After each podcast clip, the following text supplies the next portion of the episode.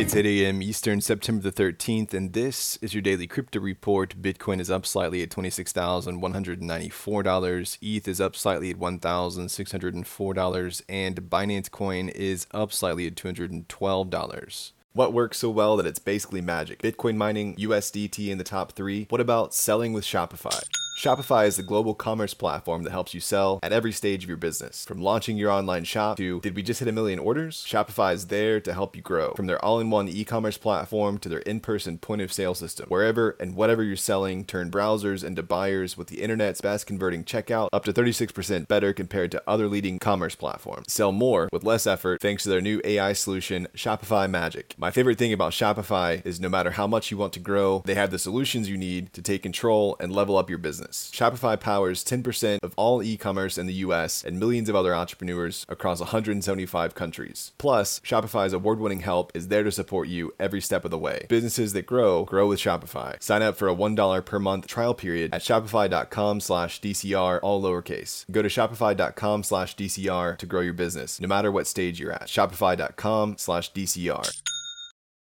Well, according to the block, Binance US, the American offshoot of Binance, is facing challenges as CEO Brian Shroder has departed and the company has announced a 33% reduction in staff. The firm has been experiencing declining businesses and uncertainty in the wake of the SEC lawsuit against them. Binance US customers can no longer use US dollars to purchase crypto on the platform, leading to a significant decline in monthly volumes. Well, crypto exchange CoinEx has experienced a suspected exploit resulting in the drainage of more than 50 million in crypto from its hot wallets. The incident affected four wallets, resulting in the loss of 4,946 ETH and over 350,000 TRX. Investigator Zach XBT says North Korea's Lazarus Group is likely responsible for the hack. The connection between the CoinEx hack and the recent attack on Stake.com, which the FBI attributed to Lazarus, suggests the same group carried out both attacks, as an Ethereum wallet address linked to both attacks indicates the involvement of the same perpetrators. CoinEx has temporarily suspended deposits and withdrawals as it investigates the incident and has promised to provide full compensation to affected customers.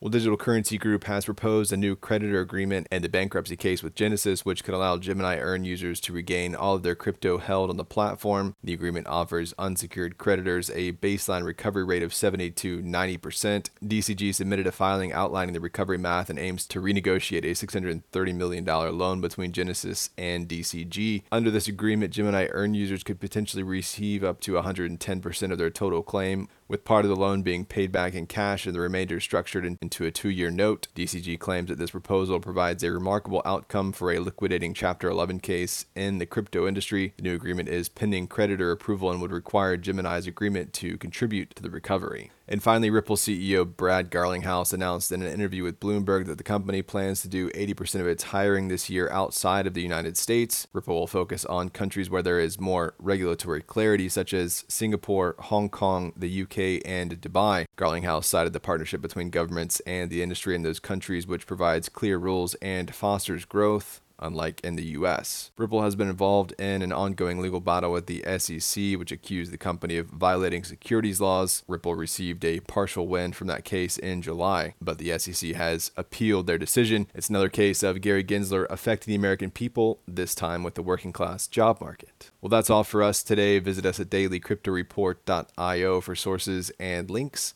And listen to us everywhere else you podcast under Daily Crypto Report.